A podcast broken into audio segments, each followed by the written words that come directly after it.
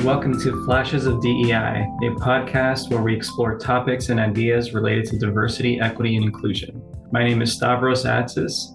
I go by he, him, his pronouns, and I'm the Director of Equity Assessment and Impact in the Division of People, Culture, and Belonging. And my name is Katie Mattice. I use they, them, their pronouns, and I serve as a director in our Division of People, Culture, and Belonging. And today we're talking data, specifically data equity, which looks at the ways in which data is collected, analyzed, interpreted, and distributed through an equity lens. To help us do that, we've got a great guest.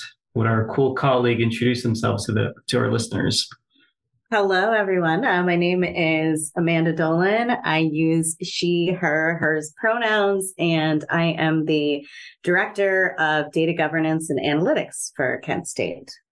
Yeah. And Amanda does so many cool things at the university and really helps us, I think, make our data and our processes a lot more equitable. So, super thankful that you're willing to join us and talk with us here today. And our first question to kind of kick things off uh, is to just kind of talk data in general. Could you share about what data you tend to work with uh, in your area? What does data look like? So I'm going to try to make this as brief as I can because it's a lot and we we really are the super stewards as I think of us of hmm. the university's data. So the university as you can imagine has an enormous amount of data that we work with for every person to do their job at this university, they're using some type of data. And the main system of record we have, which is called an ERP, it's the Enterprise Resource Planning. So it's most companies have one of these and it houses your HR data. For us, since it's higher ed specific, it has all of our student data, mm. faculty data, benefits, uh, all sorts of things related to what what you need to collect and have to run a sustainable organization. There's all sorts of things that we that we collect to do our job. So it's also really important that we keep that protected mm. because it is such sensitive, personally identifying information that we need to have.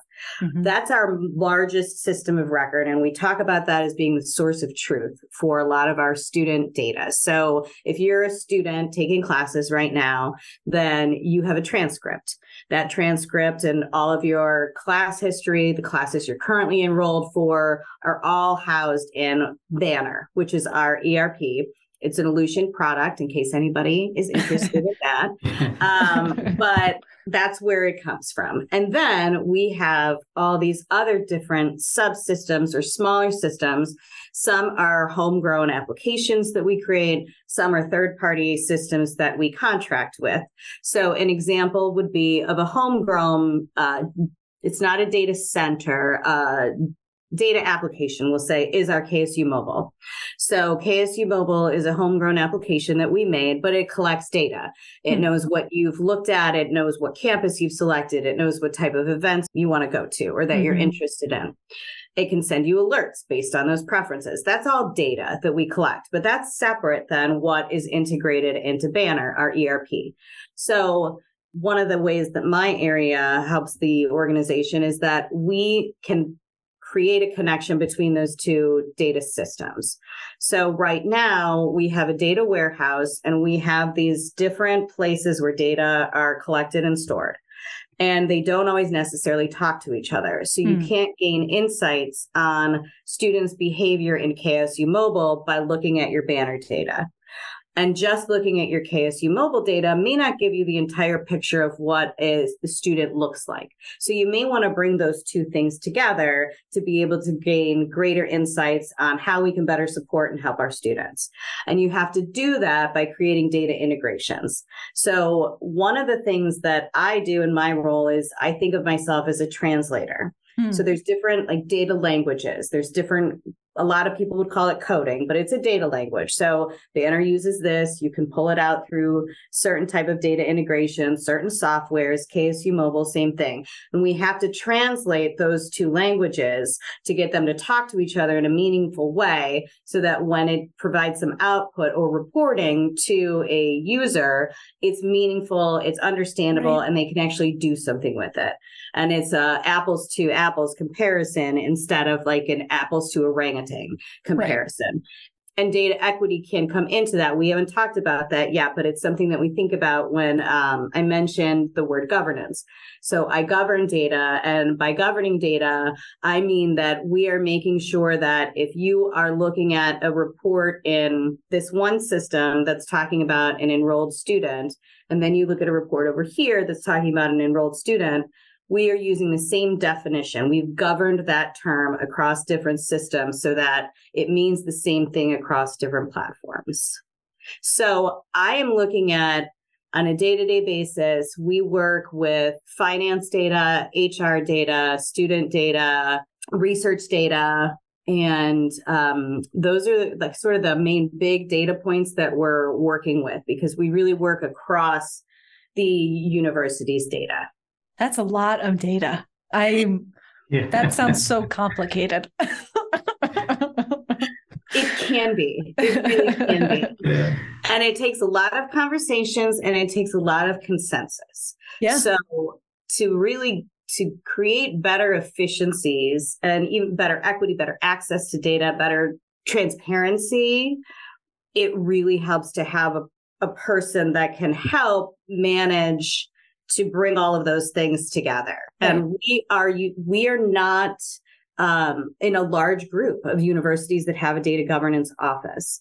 So we have positioned ourselves ahead of some of our competitors by having that.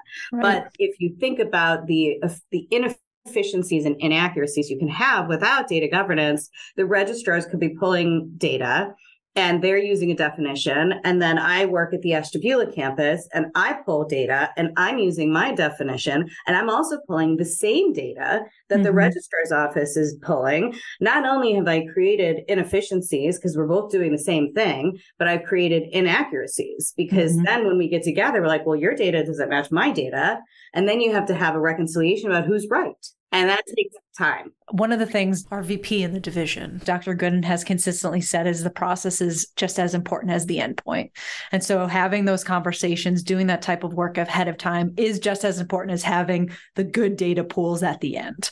That takes a lot of time though. It yeah. really, it really does take a lot of time. And some of the things that we always have to keep in mind is we're public institutions. So we report data to right. other places for either accreditation, for a state subsidy for instruction, to the state, or enrollment numbers, all sorts of other places, the National Center for Education Statistics.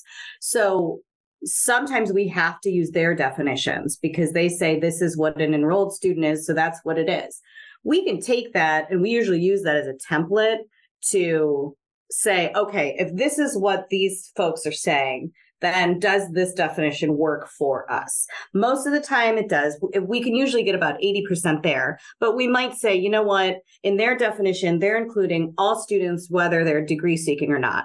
Whereas we might say that we're really only interested in enrolled students who are degree seeking. So if you're getting an enrollment report that's official, we'll say, it's going to exclude a senior guest student. Mm-hmm. Senior guest students are retirees who take classes for free that don't pay tuition.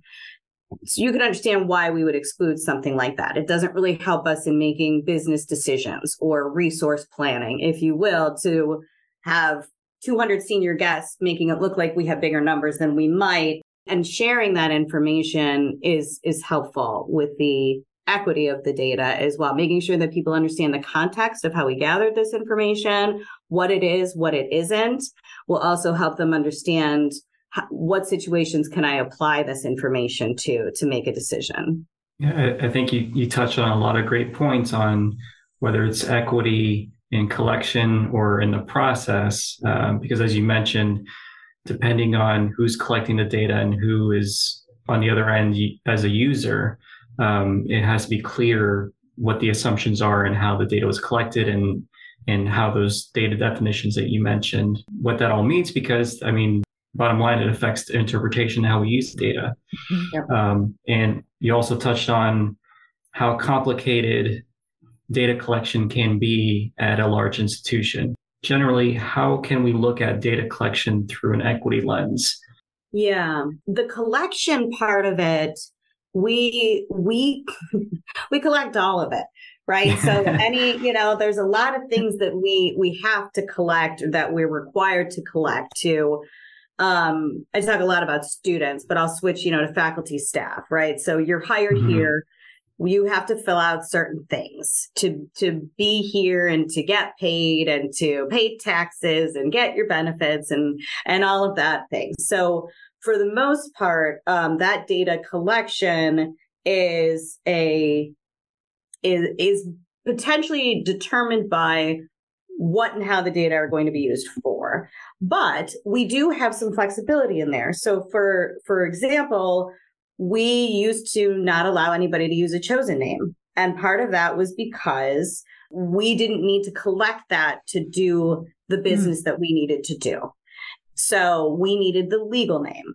But from an equity purpose, people have the right to be called what they choose to be called. And Kent State recognizes that internally, even if we need your legal name for your tax purposes, there's no reason that your email shouldn't say your chosen name. There's no reason that if you're taking a class that it can't, because those aren't legal documents that we need to be required for. But it took us changing our policy because we wanted to be more equitable in order to collect that data.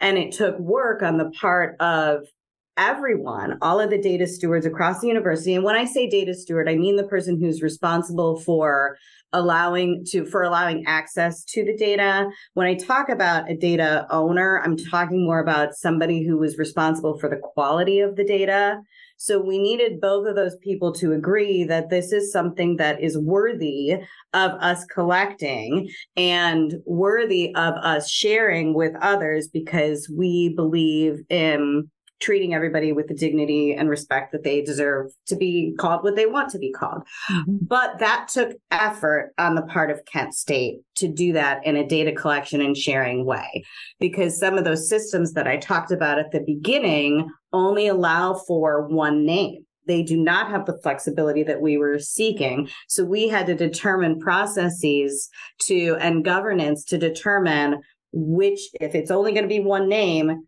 are we going to show the chosen name here? Are we going to show the legal name? And we made decisions on those processes depending on where that information went.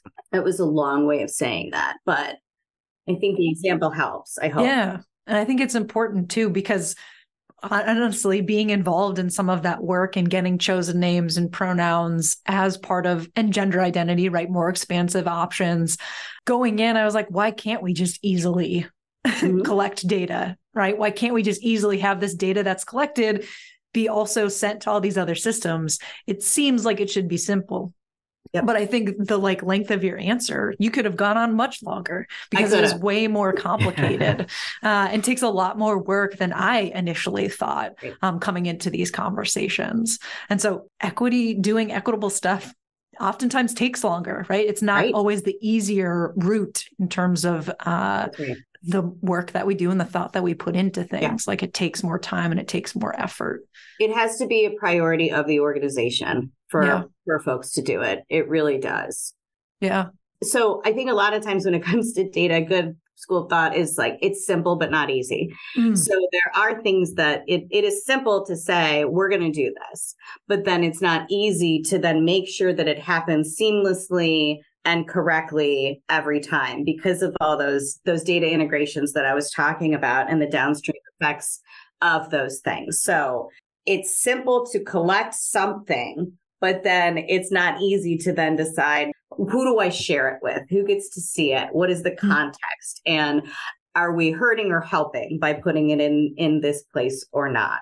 So, you know, we've talked about and I guess I'll talk about sharing data and through an equity lens as well context really matters with with data and there's two examples that I'm thinking of. One is um, the gender identity that we've started to talk about, and we are collecting gender identity. That is something that very few people at this institution will ever see mm-hmm. because they don't need to see it. So we follow mm-hmm. a principle of least privilege, is what it's called with data. And that means it's a very fancy way of saying if you don't need to know, you don't get to know. So, you know, it's like you're on a need to know basis. If you don't need to know the gender identity of your student, then we're not going to show it to you because all it does is put the student's private information at risk. Mm-hmm. So unless there's some value to you having that information, we're not going to open it up to everybody. And we bet we have to balance that with things because we want to be transparent, but we also want to be protective mm-hmm. uh, our data because data i think the thing that's really been clear is data is one of our largest assets as a university.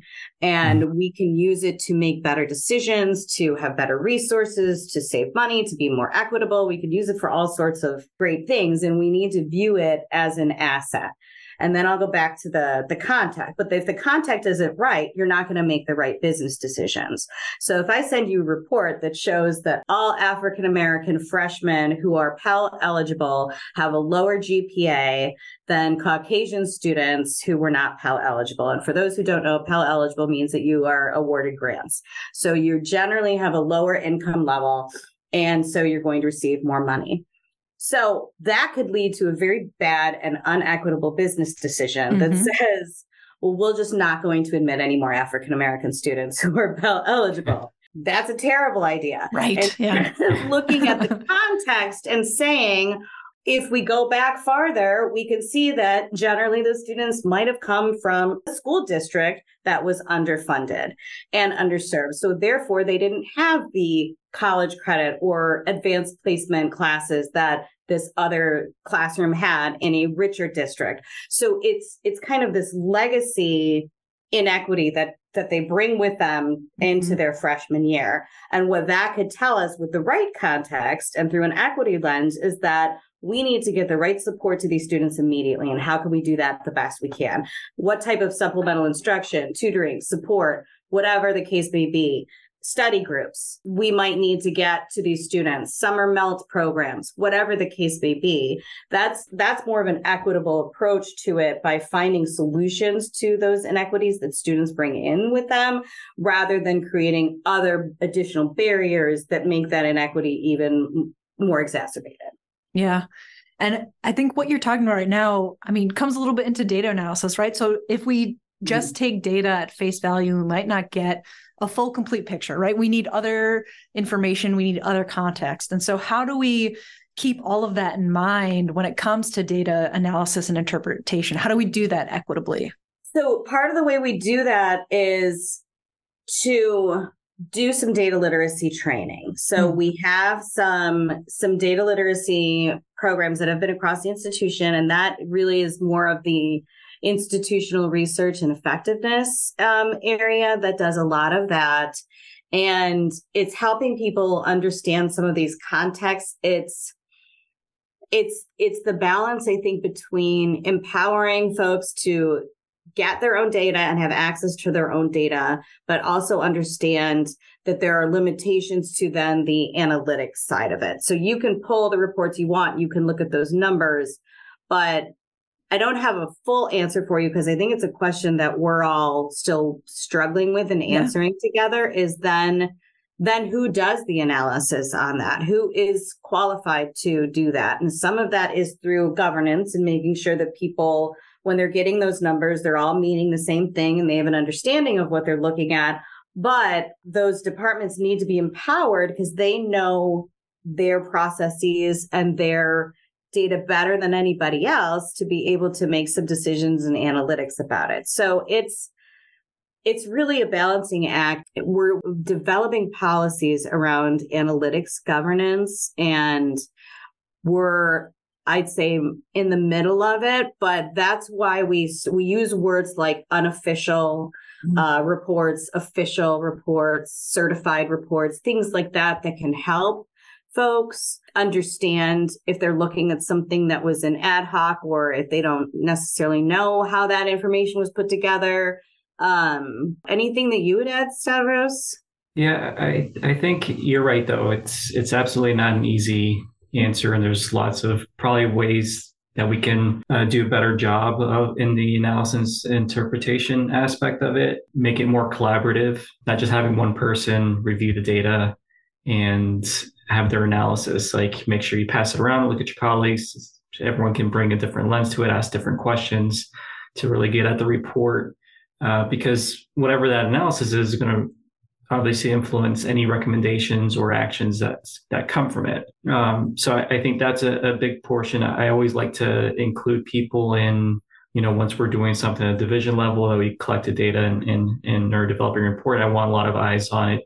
Make sure that things I may have written or or summarized not just clear but could be accurate based on the data that we collected and I think that's where your process comes into play a, a, little bit more. A lot of it will depend on the individual report or the the goal of what you're trying to do.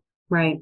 Based on what you're saying too, data literacy, but also like equity literacy, like knowledge of those systemic oppressions that happen. So that way, when you see that data of the differences between the performance of students, you're like, well, those students are just lazy, right? But you're like, oh, there are reasons for that. So yes. I feel like having an understanding of societal context and oppression might go a long way too.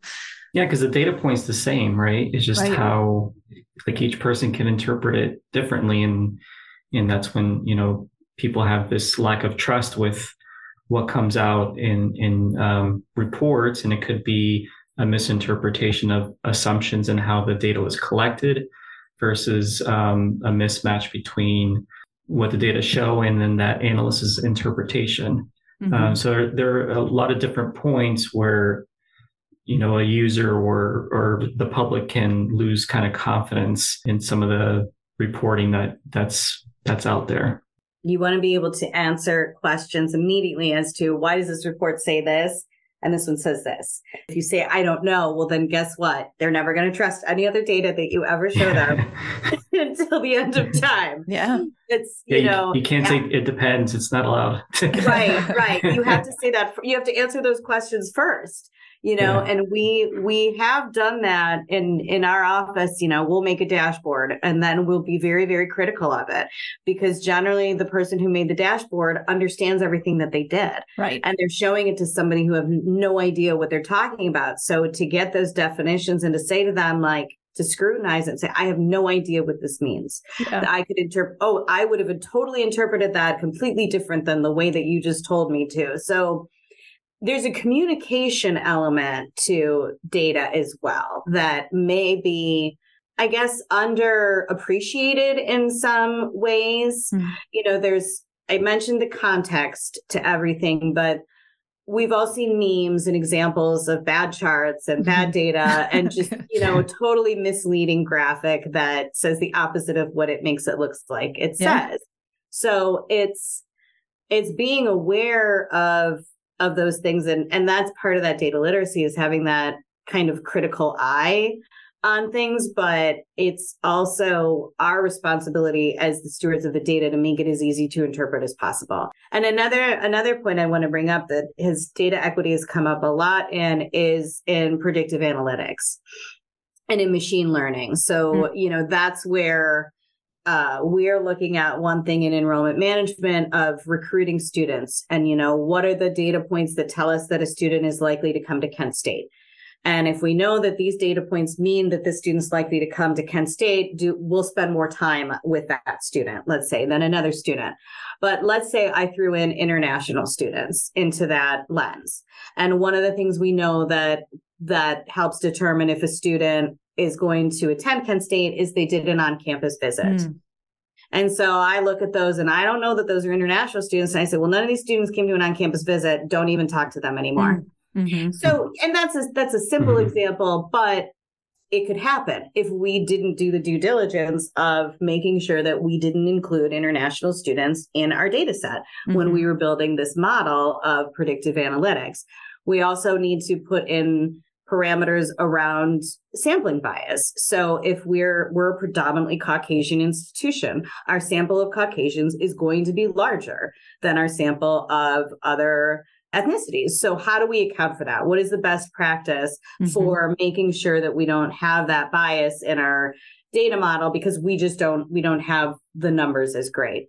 I will say that uh, one of the goals that I have over the next year is to come up with some ethical use of data standards. And whenever we talk about the ethical use of data, we talk about data equity and we talk about discrimination and bias in in the collection and analysis of data. What I really appreciate is that we have those conversations very early and often when we talk about data and what's coming next it's it's just things that we have to be cognizant of and yeah. address. Yeah i think you know once you get that ethical stuff down that could be a really cool part two to this data conversation right? Um yeah. There's yeah. some really interesting and this kind of has to do with equity but i'll i'll throw it out there as a teaser um of this idea of something called the right to be forgotten Oh, and yes. We're, mm-hmm. yeah, we're having a lot of conversations around is that something in our data ethics that we can talk about is the right to be forgotten? Had a great conversation with uh, her name's uh, virginia pressler in university libraries where kent state has actually done some of that work with these student media groups. And the kent state where they have a process where we do allow people the right to be forgotten in yeah. some of our but we have it's it's a usually it's committee work and you do it case by case basis and you have to judge you know weigh all of the the goods the, the goods the bads and the uglies with with what you do with that and it's a very very interesting ethical topic especially for journalists data scientists uh, media writers all sorts of all sorts of folks so those are the conversations we're having around around ethics, but it was really cool to hear that Kent State had already started down that path. Yeah. So what I heard in that, Amanda, is you already committed to a part two. so we, yes, we have we have that on yes. record. we have a part two. Hopefully, it's a year from now. we can give some time between. Okay. Yeah. Okay. Good. well, as we wrap up, do you have any resources you like to recommend for folks interested in learning more? Yeah. So if you're interested in learning more about the right to be forgotten, check out Radiolab. They have a podcast that is called The Right to Be Forgotten, and it actually focuses on the cleveland.com. So it's even hmm. like very close to us. That's who they interviewed and, and did a source on. If you are interested in um, more about data governance, we do have a SharePoint site. Um, I don't know that I can just rattle it off for you. We can link all of these things you mentioned in our show notes. Yes. Perfect. So we have the data governance SharePoint site so you can get a better idea of some of the things that we do around data governance. And uh, we are working on data handling guide and data loss prevention to, again, make sure that we are keeping all of the university's data is secure and not open to you know uh, ransomware hacking things like that mm. um because it's it's it's even more becoming like it's not if it happens it's when and so the more proactive and prevention we can do to be ready uh, if it does happen yeah. to us you know we we will be so so data governance does really cross over into data security privacy, which is um, really more under the IT purview. Um, and, and, the only other thing I'll say is that I, a lot of the reason I believe that Kent State decided to do data governance in IT is because in 2023, you're not using, if you have data, there's some technology that you are yeah. using to get that mm-hmm. data. You aren't sending yeah. out paper surveys and taking paper notes and right counting them in on Abacus. Yeah. yeah. I know I've gone through Qualtrics training um, through our IT department too. Well, thank you uh, so much for like joining us and sharing. There's if there really is so much. I feel like we just scratched the surface. Yeah. Um, so I appreciate it. It's a good scratch. Um, and thanks everybody else for tuning in and listening. Uh, if you're interested in learning more about us here in people, culture, and belonging, uh, we've got a couple different ways you can get connected. First, you can check out our website um, that has our new URL, uh, which would be kent.edu slash people dash and dash culture. You can also connect and reach out to us through email at diversity at kent.edu or connect with us on social media, currently at DEI Kent State across platforms. We'll see you next month with a new episode. Thanks. Bye, everyone.